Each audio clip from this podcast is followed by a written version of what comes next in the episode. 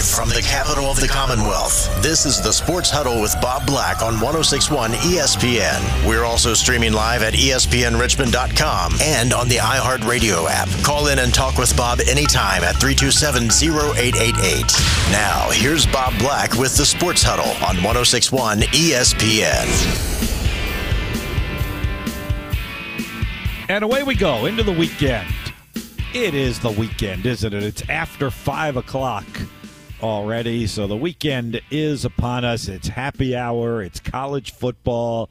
We got a game coming up in just a couple of hours with the Virginia Cavaliers against Maryland. You got high school football out there tonight, beautiful evening.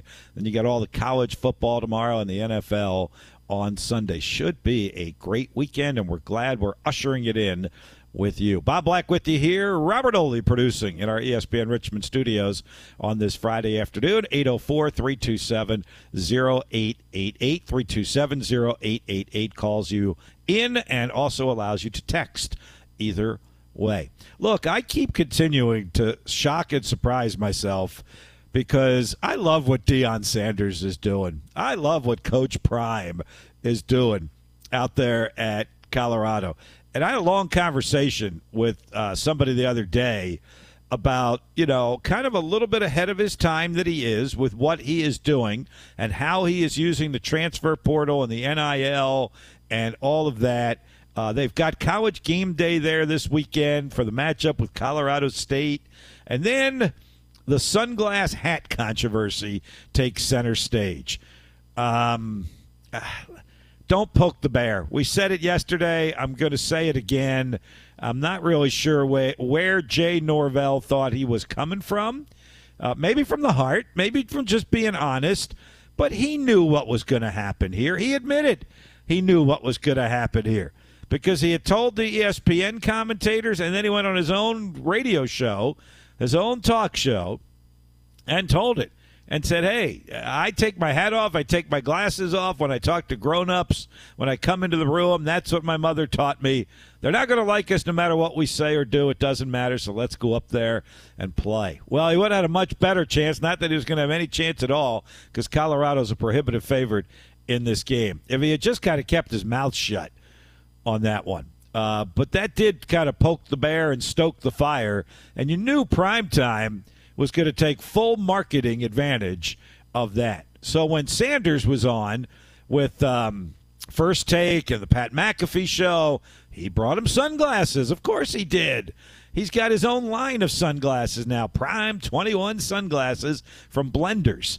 And then at his team meeting with his team on Thursday, he had his equipment staff parade in with boxes of prime 21 sunglasses and passed them out to everybody on the team.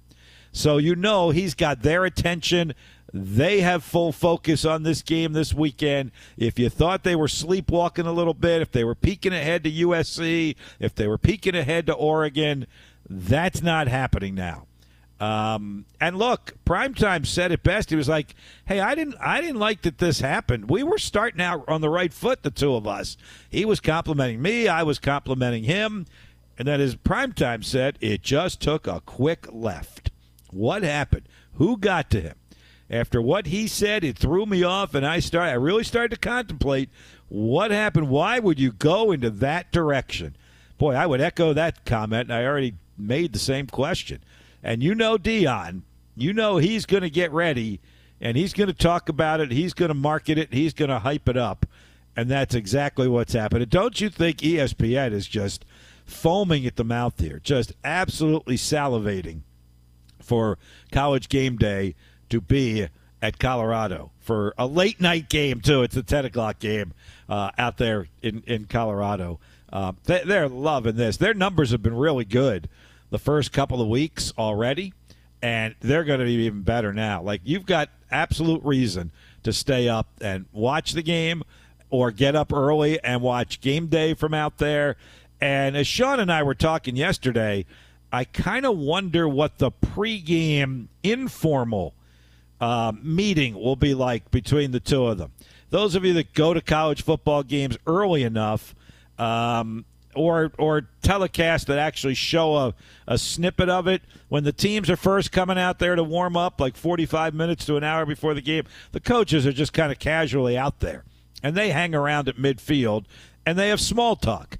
And you know they're not listening to what the other guy is saying. And you know their eyes are on the other guy's team. They're looking to see who's not dressed, who is dressed, you know, that kind of thing. But they're chatting, they're having a friendly conversation. What is this going to be like tomorrow?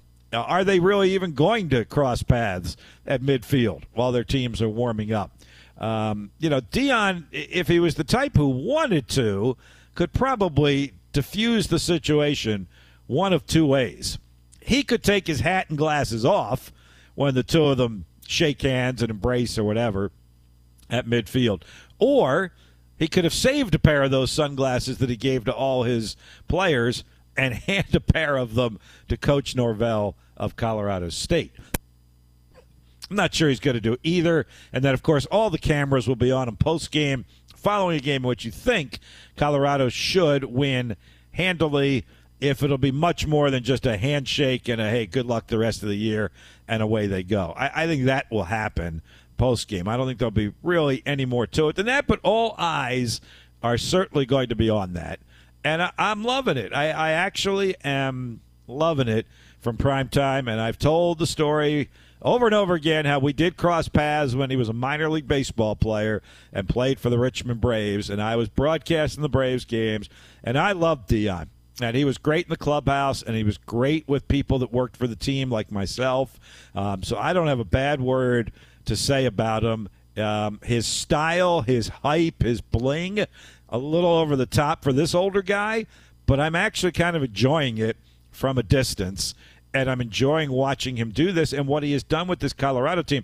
I was having this conversation the other day with all the transfers that he brought in. The question was raised: Is he just going to keep doing this year after year? And my answer was no, to a degree, because he cleaned house from a terrible football program and guys he had no connection with. I think there are like ten guys left from the previous regime 10 to 15 guys. But after this year, now that he's got his guys in there, he's going to have to replace the one and done guys, the transfers that are only in there for a season. So he will still have to stay in the transfer portal, but not to the degree that he had to do it this year. But he did it the right. I mean, he did it the right way. He used the rule, and he used it to the best of his ability, and he's reaping the rewards for it. And I got nothing against him. And like I said, uh, I was fortunate enough to cross paths with him when he was a Richmond Brave for a short period of time. I tell this all the time, and I just got a text from one of his uh, former teammates in Richmond who said he was awesome with us in Richmond, and I, I certainly echo that. And I say this, I tell it all the time. One of the part-time things I did while I was a broadcaster was help our trainer with uh, being the traveling secretary, handing out you know plane tickets and getting them into hotel rooms and all of that kind. Of, and and Deion uh, was great with that. Uh, he had the things he wanted. He asked for them politely. The things he could get, he took. The ones maybe it didn't happen, he understood. He was in the minor leagues, and he always called me Mr. Black. He will never remember me. He probably doesn't even remember that he played in Richmond at this point and would never remember me. But conversely, I will always remember that. And I like the guy. I hope he continues to have great success. And obviously, if he has great success at Colorado, probably won't be at Colorado for all that long. But go prime time. I'll, I'll be watching late Saturday night to see what happens, and probably early Saturday morning when college game day comes on from there. All right, uh, just about 10 after 5 on the Sports Huddle. And I guess uh, ESPN did not get to the story that I mentioned just before the break, and that was the Juwan Howard story and the uh, surgery that he had to repair that aortic uh, artery.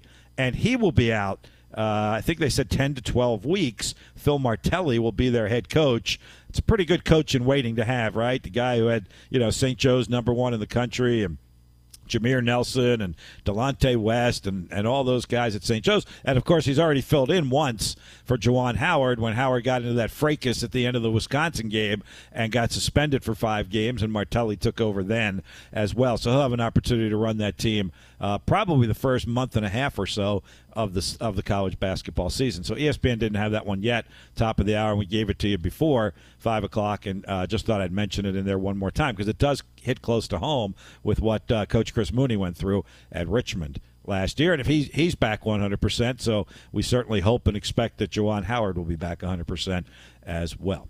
All right, let's tell you where we're headed in the final hour of the week on the Sports Hub. These are this afternoon's top sports stories. I'm sure he'll be fascinated by all the uh, stories you have to tell. This is today's Drive Home Headlines which are brought to you by James River Air. If you're not confident in your heating and cooling provider, switch to James River Air. You'll be able to save up to 30%. Check them out online at jamesriverair.com. Um, Al Galdi's going to join us here in just a few minutes. Uh, we're going to talk some Commanders football with Al. He's got his daily podcast plus his Nats Chat podcast, and not really sure the Nats are very relevant, need to be in the conversation uh, with just a couple of weeks to go in the season. So we'll zero in on the Commanders, what he thought of the week one win and their chances in week two against Russell Wilson and Sean Payton and the Denver Broncos out there on the road. And we'll talk a little bit more college football for the games coming up this weekend, and obviously the one tonight, Maryland and Virginia up there in College Park. Virginia Tech plays at Rutgers uh, tomorrow, so those are the uh, the games for those teams. Liberty is at home tomorrow, uh, on the road tomorrow. I beg your pardon. They've got Buffalo, so probably should get a win there. Richmond is at home against Delaware State. William and Mary looks to stay unbeaten. Tribe on the road, non-conference game at Charleston Southern. We talked earlier about James Madison, the Dukes at Troy in an early season uh, Sunbelt Showdown game there. Um, just looking to see where Randolph Macon is, as good as they've been. They're at Southern Virginia for a one o'clock game tomorrow. Hampden-Sydney's on the road at Greensboro. VMI at NC State. Uh, the uh, Keydets will get a paycheck for that game, and they will they will move on in that one. All right, let's let's move on as well. Let's stay on time here. Get the break in. Al Galdi joins us next. We'll talk some Washington Commanders football. He's coming up after the timeout on the Sports Huddle. The Braves have officially clinched a sixth straight NL East crown. Up next the postseason. And we will have it here on your home for the Atlanta Braves. 1061 ESPN Richmond.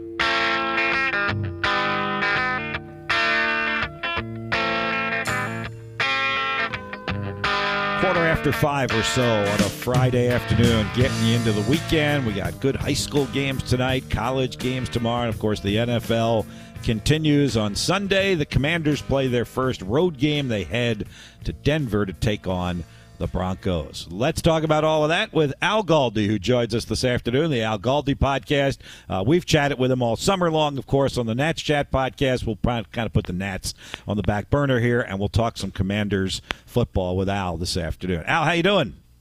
Hey, good. How are you? Doing fine, thanks. Uh, so this is a matchup this week of one team that won ugly on Sunday and one team that lost ugly on Sunday, and it's much better to be the team that won ugly, which was the Commanders. I said this a few times this week, Al. They had to win that game no matter what it looked like. The whole cleansing of the soul, new era in D.C. They can fix everything that ailed them in the next 16 weeks. They had to win that game Sunday. Do you buy into that? Absolutely. Uh, I thought way too much was made of the how as opposed to the what. The what was what mattered. That the win was obtained was always what mattered. I, I think anyone who's followed the NFL for you know any period of time really understands that Week One results often don't mean much and often aren't uh, indicative of what's to come. So it's just a matter of getting wins, and then you can worry about like what exactly is the team. You know, is it as good as we want it to be? What are the strengths? What are the weaknesses? Like it's certainly okay to have those opinions now, but I think early season NFL in terms of the regular season is really just about getting wins, and then come like October, November, December, that's when you really can start to assess like what you have in your team. But especially now with teams not playing players a lot in preseasons I think these early weeks, in a lot of ways, are teams kind of finding themselves, what works, what doesn't work, what doesn't work, that kind of a thing. And specific to the Commanders on offense, I mean, you have a lot of new parts, right? A new offensive coordinator, new starting quarterback, a revamped offensive line. So, you know, that they didn't score 40 points against a team that figures to be bad, I think is okay. And yes, getting the win was what mattered. You got that. and uh, now hopefully get to two and zero for the first time since uh, 2011. Well, then what did you like about what you saw Sunday? Well, obviously the defense. The defense mm-hmm. was tremendous, and you know I know there's sort of an obvious uh, response of well the Cardinals aren't very good. They're not. They probably will end up being one of the worst teams in the league. But it wasn't just that the defense played well; it's that the defense played exceptionally well. I mean, the defense was dominant in that game. Some of the stats were really uh, jaw dropping. I mean, 11 tackles for loss for an NFL team in a regular season game. You don't see that often, and yet the Commanders had that last Sunday. So you certainly start with the defense. Sam Howell was mixed. I think everyone gets that by now. I did think, though, that we saw enough good to say, okay, like there is something here. And if this ends up being the worst game that he has this season, then I think we could all live with that. So th- there absolutely are things to clean up. I, I think the six sacks. First of all, I think the six sack thing is a little overrated because the first three sacks combined to lose one yard. Those are basically scrambles that resulted in zero yardage gained or negative yardage gained, so they went down as sacks. But the the sacks were more on him than they were on the offensive line. It's interesting. The advanced numbers that have come out about the offensive line's performance actually have made it look a lot better uh, than I think initially thought. So I think that's actually semi encouraging. The line was not the mess that I think a lot of people thought that it was. And, and I also would say this: you win a game in which you commit three turnovers, 3 mm-hmm. turnovers in one quarter, in fact you know, I, I think it's like, okay, you're not going to do that every week, right? Like moving forward, are the commanders every week going to commit three turnovers and allow six sacks? Like probably not. So that you could win a game like that, I think says, all right, they're not going to do those things every week. So in theory, uh, th- this should be a team that uh, is able to put up some wins early in the season. And I do think that that's a big deal. I mean, I think we've all become tired of these slow starts for Washington teams, especially under Ron Rivera. I think it matters a lot that this team gets off to a good start this season. And obviously, 1 0 is uh, part of getting off to a good start. What do you think this defense is primed to do against Russell Wilson and Denver? And it is a commander's defense that we officially learned today will include Chase Young.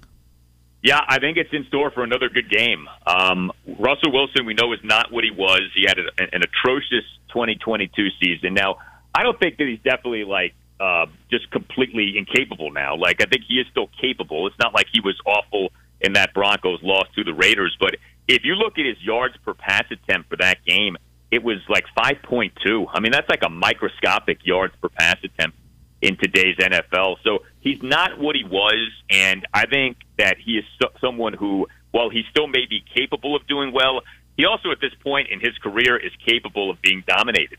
And I think the Commanders have a shot to do that. Now we'll see. You don't want to assume anything, but I feel really good about this defense. I don't know how you don't. Um, this defense, going back to last season, played really well. There are a lot of good players on this defense. This defense is not overly reliant on one player or even one unit. Obviously, the defensive line leads the way, but you have a secondary that I think is in really good shape. And I think you are facing a Broncos offense that, like the Commanders' offense, is still trying to figure out some things with Sean Payton now running things, but also a Broncos offense that, even if it's playing at its best, I don't think is great. Like I, I, I don't think the skill position players on the Broncos are great. You know, Wilson is where he is at this point in his career. He may be a shell of what he was. At the very least, he isn't what he was. Uh, the offensive line, the Broncos spent some good money in free agency to upgrade it. So, you know, that's to be determined whether the offensive line uh, for the Broncos is going to be good enough uh, for the team to do well this season. And the Broncos are missing a key pass catching tight end, and Greg Dulcich. He's expected to miss multiple weeks due to a hamstring injury. Now, Denver is getting Jerry Jeudy. He did not play in Week One due to a hamstring. He's set to play on Sunday, so that'll help what the Broncos can do. But I would be surprised if the Commanders' defense did not play well. Uh, this defense, I think, is in a very good place. And what we saw last Sunday, again, it's not just that you beat up on a bad team; it's that you really smashed a bad team defensively speaking. Uh, that, that was one of the better all-around defensive performances by a Washington team that we've seen over the last, say, five, ten years. All right, as you mentioned, starting two and zero oh would be a big deal for the Washington Commanders in general and and their fans. How big a deal is that to Ron Rivera at this point in his tenure? yeah, I think it's massive, man. I think it's massive. I mean, you know, I mentioned the traditional slow starts for Washington under Ron Rivera. He obviously has survived those slow starts in each of his first three seasons as Washington head coach. I don't know that he would survive a slow start this season. Um, I think that a bad start could end up with him getting fired in season. Like I do think that that's a possibility. You know, one of the things that still stands out to me is Ron Rivera in late July saying that he had a lot to prove to Josh Harris, and also saying that this season was in a lot of ways an audition for Josh Harris. I mean, Ron has kind of said without saying that he's coaching for his job, and I think we all have thought that. But for him to actually say that, you know, that that stood out to me. And the other thing too is when Josh Harris has talked about Ron Rivera, he certainly has supported Ron, but Josh has chosen his words carefully. You know, Josh has not endorsed Ron. Josh has not said that you know Ron is, is a part of the piece moving forward. Josh has continually called this a big season, which to me is code for you better win this season or else. so you know, I don't know that like uh, a one and two start would get Ron fired, but if, if you're looking at one and four, you know, two and five, I think that could happen. There have not been many in-season head coaching firings for Washington. If you look at the, franchise's history, you had Jay Gruden in 2019, you had Norv Turner in 2000. Otherwise, just about every head coaching change has happened uh, in an off season. I do think it's possible Ron uh, would get fired this season if the team gets off to slow start. But I hope like heck that that does not happen. And you know, two and zero would buy Ron some, would give Ron some cushion because after this you have the Bills at home and then you're at the Eagles, two in theory difficult games.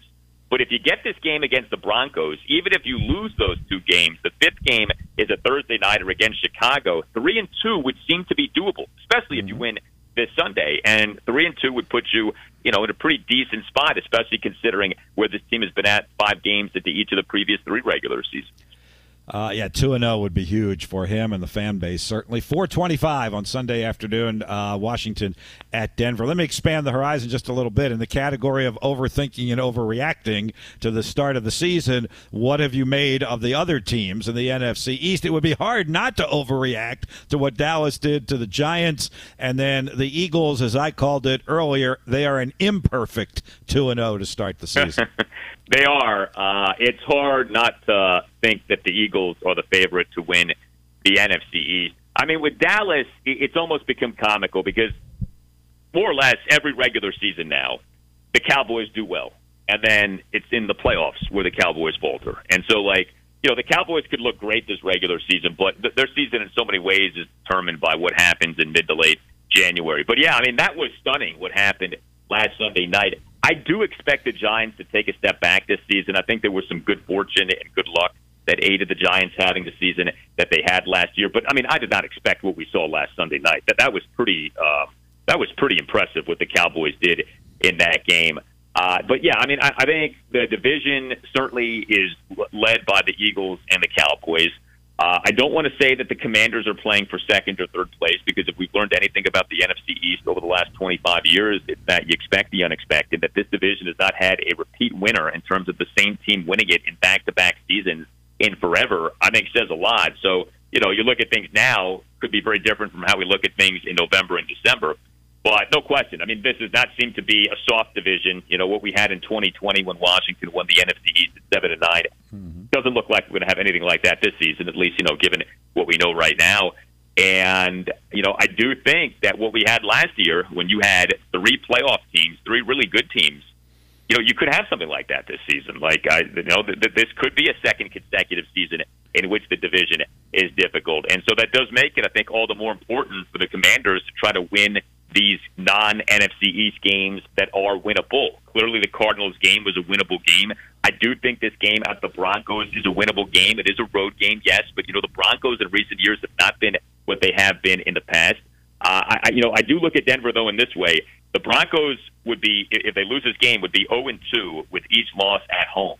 So I, I think there's going to be a desperation from Denver to win this game. And a lot of times in sports, we know the more desperate team is the team that ends up winning. So, you know, I would keep that in mind. Like, I think you can have a Broncos team that is prepared for this game and, uh, you know, very much does not want to fall to 0 2 with two home losses. So I think that's something to keep in mind, too for sure. Finishing up with Al Galdi. Hey, you got football up your way tonight. You got a college game at at uh, at College Park. Maryland at two and zero, oh and Virginia at zero and two. I think the line is like fifteen or fifteen and a half. Yeah. Uh, what what do you make of this this Maryland team? We've dissected Virginia pretty much every which way you can. It doesn't look great for the Cavaliers. What do you make of this Maryland team, Al?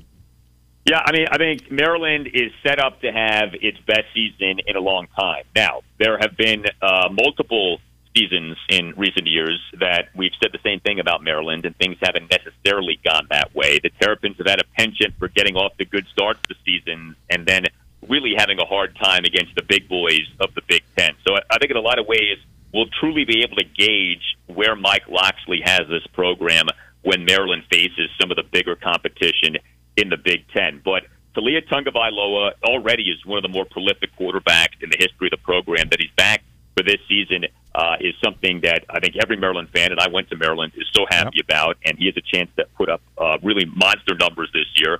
But you know, it's you can't assume anything. I mean, Maryland last week against Charlotte was down 14 nothing at the end of the first quarter, ended up winning 38-20.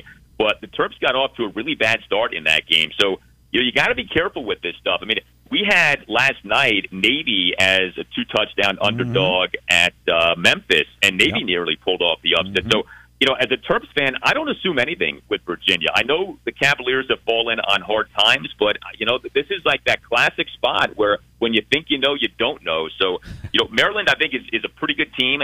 Certainly should beat Virginia, but Maryland is not good enough to just sort of coast by any anybody. And, and I think the Terps got a, a scare with what happened against Charlotte last Saturday night, and uh, I do expect uh, a, a better start, and I do expect a focused Maryland team coming out because Mike Locksley in his post game presser after that win, uh, you know, I, I don't want to say like he was not happy about the win, but he was pretty adamant of you can't start a game like that, and, and you can't. And, and you know, against a lot of other teams, a fourteen nothing deficit at the end of the first quarter really would have harmed you in terms of the final result. Mm-hmm. Uh, certainly caught their attention on that one. All right, Al, enjoy all the football this weekend. We always enjoy catching up with you and look forward to doing it again before too long. Thank you, my friend.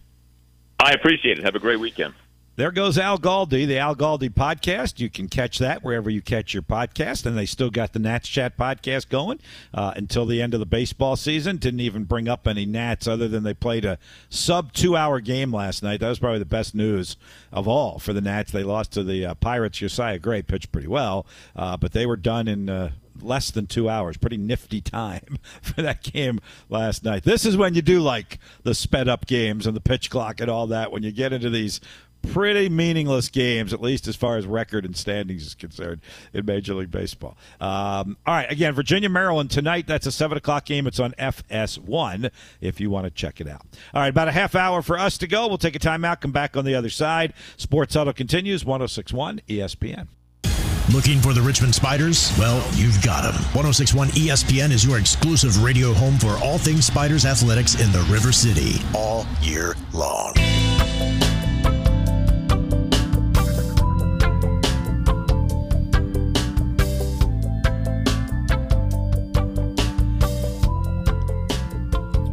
About 25 minutes to go before we get here to the top of the hour. A little minor league baseball talk for you here. Uh, the Squirrels, congrats to them. Uh, great for Parney, uh, kind of going out on top, if you will.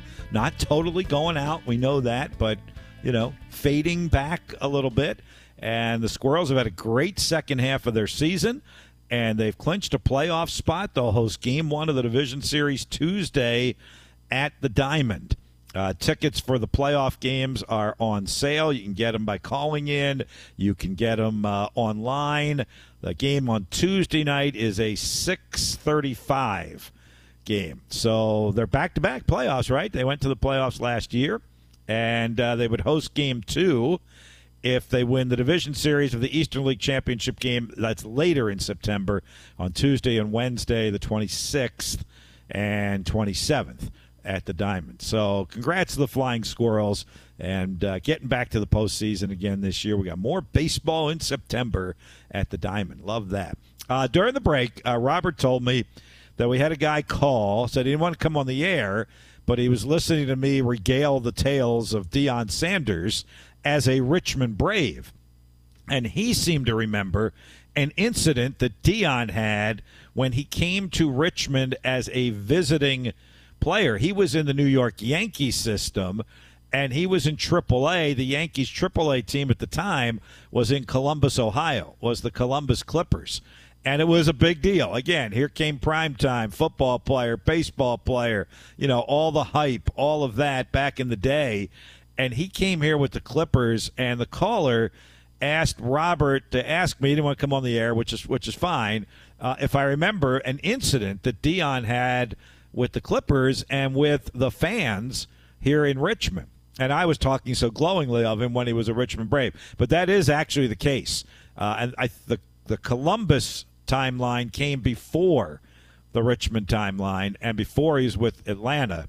Um, and there was an incident, and I feel and I do remember it, and I think it had something to do with his girlfriend at the time who was there, and I think she got into some shouting match or something. And again, I don't want to turn this into a soap opera or he said, she said, and this was a lot of years ago. Uh, so I'm trying to remember it, but I think our caller was on to something. I do think there was an incident. I think it involved um, his girlfriend at the time who was in the stands, and you know probably some back and forth with some fans. And Deion came into the stands to get her out. I, I'm pretty sure that's the way that it went. And I, I, you know, I know he's had. Uh, I did look it up. He's had a couple of wives. I think the first wife may have been that girl. The name just looks somewhat familiar. Uh, I'm certainly not going to stand by it. Carolyn Chambers um, was his first wife. They had two kids. And now his second wife, uh, Pilar Biggers Sanders, I'm pretty sure that wasn't who it was. I, I would have recognized uh, that name. Uh, they've had three children, including Shedeur, the quarterback now at now at Colorado. So I think whether it was or it wasn't is inconsequential. But yes, to the caller, you're you're accurate. Your memory is good. There was that incident, but as I've said, and as um, you know, I had a text from one of the, his former teammates. Uh, with I'm not sure why I'm not giving his name. A lot of you could probably figure it out, but I'm just kind of protecting his identity. I guess as we both um, said he was great with the Richmond Braves. He was great with the fans here. He was great uh, eventually with the media here. He answered all the questions, and he was really good with his teammates in the locker room, in the clubhouse, and he was good with the support staff. I can 100% attest to that, uh, which is probably why I'm enjoying watching him years and years later. As I said, he won't even remember his time in Richmond, let alone little old Bob Black. I can tell you that. Uh, but I certainly remember and appreciated the way you know he treated me and us and all of that. So I'm I'm I'm all in on Colorado and and Deion Sanders. I love it. All right, uh, 539 on the Sports Huddle. Let me give you just a couple of thoughts on Richmond's game tomorrow. We promote it all the time. You hear the promos, and, and Matt does, you know, the the interview with the player on Wednesday, and Al has Russ Huesman on. And I tend to stay away from it for the most part, not entirely. I just think we all give you enough Richmond content, uh, and I speak about it enough, obviously doing the games and doing Coach Huesman's radio show and, and all of that. But we got a little bit of time. Uh, here before we finish it up. Uh, I said this earlier uh, in the week. Um, Richmond needs a dominant victory tomorrow. I know if Russ Huesman were listening right now, which he's not, he'd be yelling and screaming at me. No, we don't need a dominant victory. We just need a victory. Well, I think the Spiders actually need a dominant victory. I need they, st- they they need to start to put it all together against a lesser opponent that is also 0 2. I get that, but they come from a lesser conference. Uh, they've lost to a Division two team uh, Bowie State, which is a good Division two team, but it's a Division two team in the CIAA, and they got trounced by Army, fifty-seven to nothing. So they're hungry. They're they're out. You know, they're smelling blood too. They want to get their first win. I get all that, but this is at home for Richmond. Last tune-up before conference play begins. Got to figure some things out offensively. You've had a couple of weeks now with a new look offense, new quarterback, new wide receivers, new coordinators. It's time to start putting the pieces together. And the defense needs to continue to play as good as it has and clean up just a couple things that they haven't been as good at. And if they do that, I think they can have a dominant victory tomorrow. And again, I've said this. I'm not going to define dominant. I don't know if that means 57 to nothing like it was last week or if it means 22 to 11 like it was two weeks ago for Delaware State's loss, um, but they just feel in control of the game.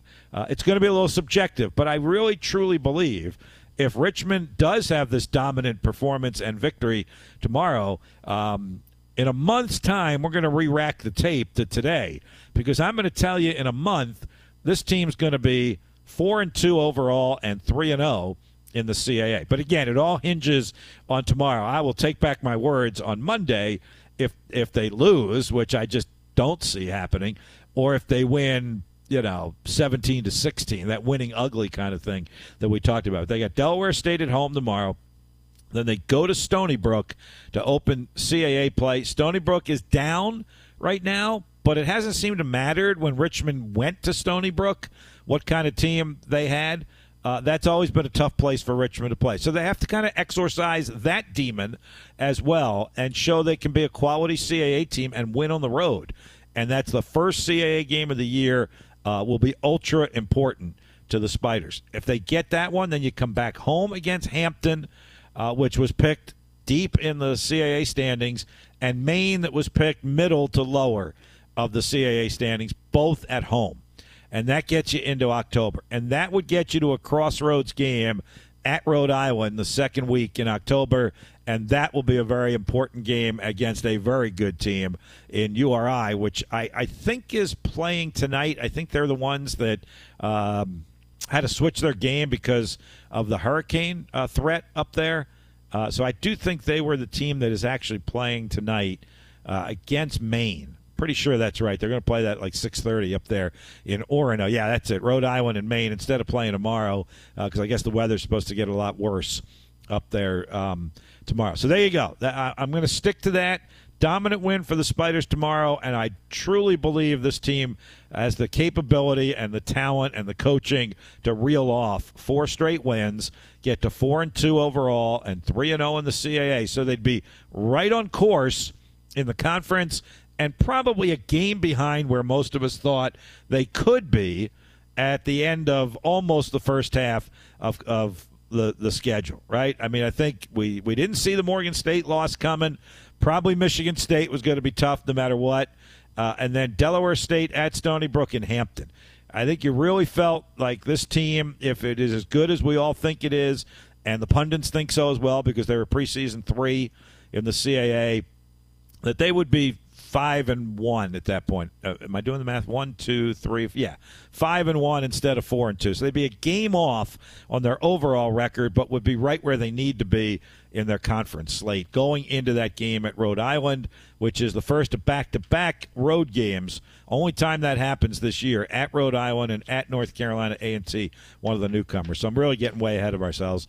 Uh, but uh, just keep that in the back of your mind. And Robert will keep the tape, and AJ will keep the tape.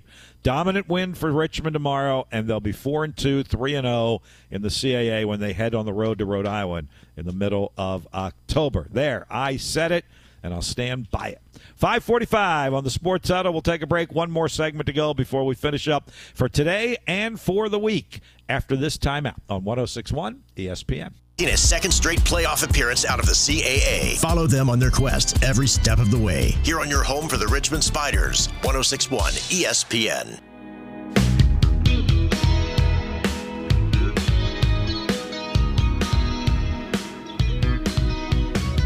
Hey, one more thing on the Richmond game tomorrow. If you're going to Robins Stadium, and we gave away some tickets to get you out there this week, and there are tickets available. So if you think about it tomorrow and you want to go to the game at 3:30, walk up is certainly available. It's supposed to be a beautiful day uh, here in the capital city and a beautiful day for football. Or if you're listening here on 106.1 ESPN, Robert Fish and Matt Smith will have the call on radio. I'm on TV with Chris Anderson and Sean Robertson will be on the sideline for us. Um, we are on FloSports tomorrow. I shouldn't even say TV. Uh, this is the one home game this year that we are not televising. And I'll give you a little inside broadcast there. And I've probably mentioned this before. So the CAA's deal with FloSports, which is their live streaming provider, allows teams to regionally or locally, over the air, linear televise five home games. Now, in a lot of years, that would be no issue because all we play is five home games. So that would be fine. But this is not one of those years. We have six home games, so we had to choose one game to only exclusively put on FloSports behind the paywall subscription. So we chose this one. We figured the opener we wanted on didn't turn out the way we wanted it to, but we had the opener on against Morgan State, and we wanted all the conference games on. So Delaware State tomorrow is just on FloSports. Anyway, if you're watching, listening, or at the game, Tristan Wheeler, the Spiders' uh, tremendous All American linebacker who has been a Rock of Gibraltar, has made 39 consecutive starts, um, three straight 100 tackle seasons. He needs four tackles to hit 400 in his Richmond career. So, four tackles for Wheeler tomorrow gets him to 400. Uh, he's had double figure tackles in each of the first two games. Next on the spider list is Adam Goluboski, a former linebacker who was fifth all time in tackles with 406. So he could get to that tomorrow with 10 more tackles and uh, move that high up on the list. Um, he is currently seventh.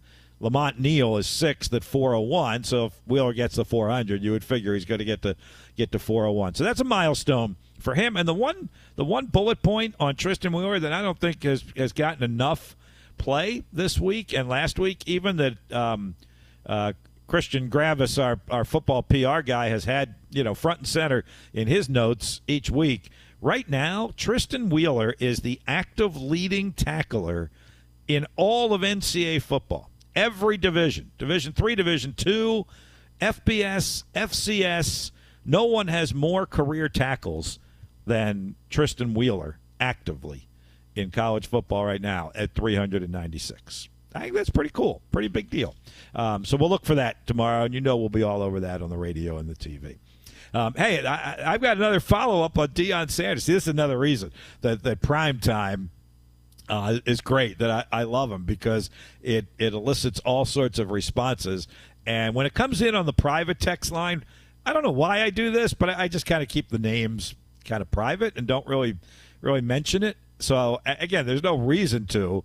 But a really good friend of mine who used to work in this market in television and was here during the prime time time era is listening long distance today. God love you for that, by the way, either on ESPNRichmond.com or on our app. Uh, but we appreciate it, and we hope others will do the same, no matter where you happen to be. And he said, You're spot on with the Deion incident. He remembers Deion, and this is true, having to come back to Richmond after the incident for a court appearance. And he came with his manager. Do you remember who the manager was of the Columbus Clippers when Deion Sanders played for the Yankees AAA team? This is not a no name minor league manager, I can tell you that. He's one of the most famous Yankees, actually, of all time. One of the guys the Red Sox hates more than anybody that wore the pinstripe of the Yankees. Bucky Dent was the Columbus Clippers manager when Deion Sanders played in the Yankees organization and played at AAA, and he did have to come back for that court appearance.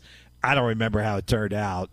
Um, again, it's probably something he doesn't even remember at this point in his life and his career. And, and I didn't remember this. So thanks for the text that Bucky Dent was the manager of the Columbus Clippers back then. Wow pretty amazing stuff. Thank you for the content again, prime time, and wear those sunglasses and that hat proudly when Colorado uh, takes Colorado State up wall one wall down the other uh, tomorrow, and enjoy it on College Game Day tomorrow morning as well. Uh, Braves baseball we got for you tonight.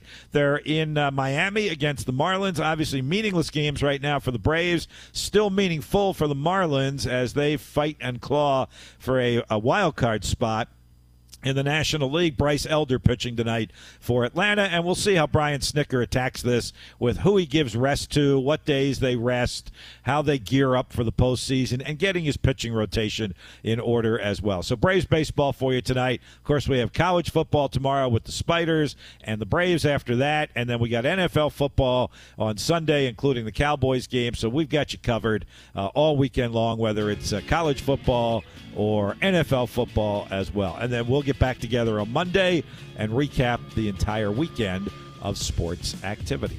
Uh, all right, that does it for us. That gets us to the weekend officially. Robert Oley, great job all day, morning, noon, and night uh, working for us today. Appreciate you uh, producing this afternoon. I know you'll be producing the Spider game tomorrow as well, so we appreciate that one. Um, also. And we thank our guest this afternoon, Jonathan McNamara, American Red Cross, talking some JMU football, being the Dukes fan that he is, and Al Galdi, who talked Commanders with us, previewing their game with Denver coming up Sunday afternoon. Bob Black saying so long for the Sports Huddle for this week. Hope you enjoyed it. Have a great sporting weekend. We'll get together again on Monday. Uh, we'll do the mashup Monday uh, with, with Matt Josephs, who has Border to Border at 3. We'll be together at 4 and then I'll take you home at 5. Enjoy the weekend. Thanks for tuning in to the Sports Up 1061 ESPN. Football is back, and draft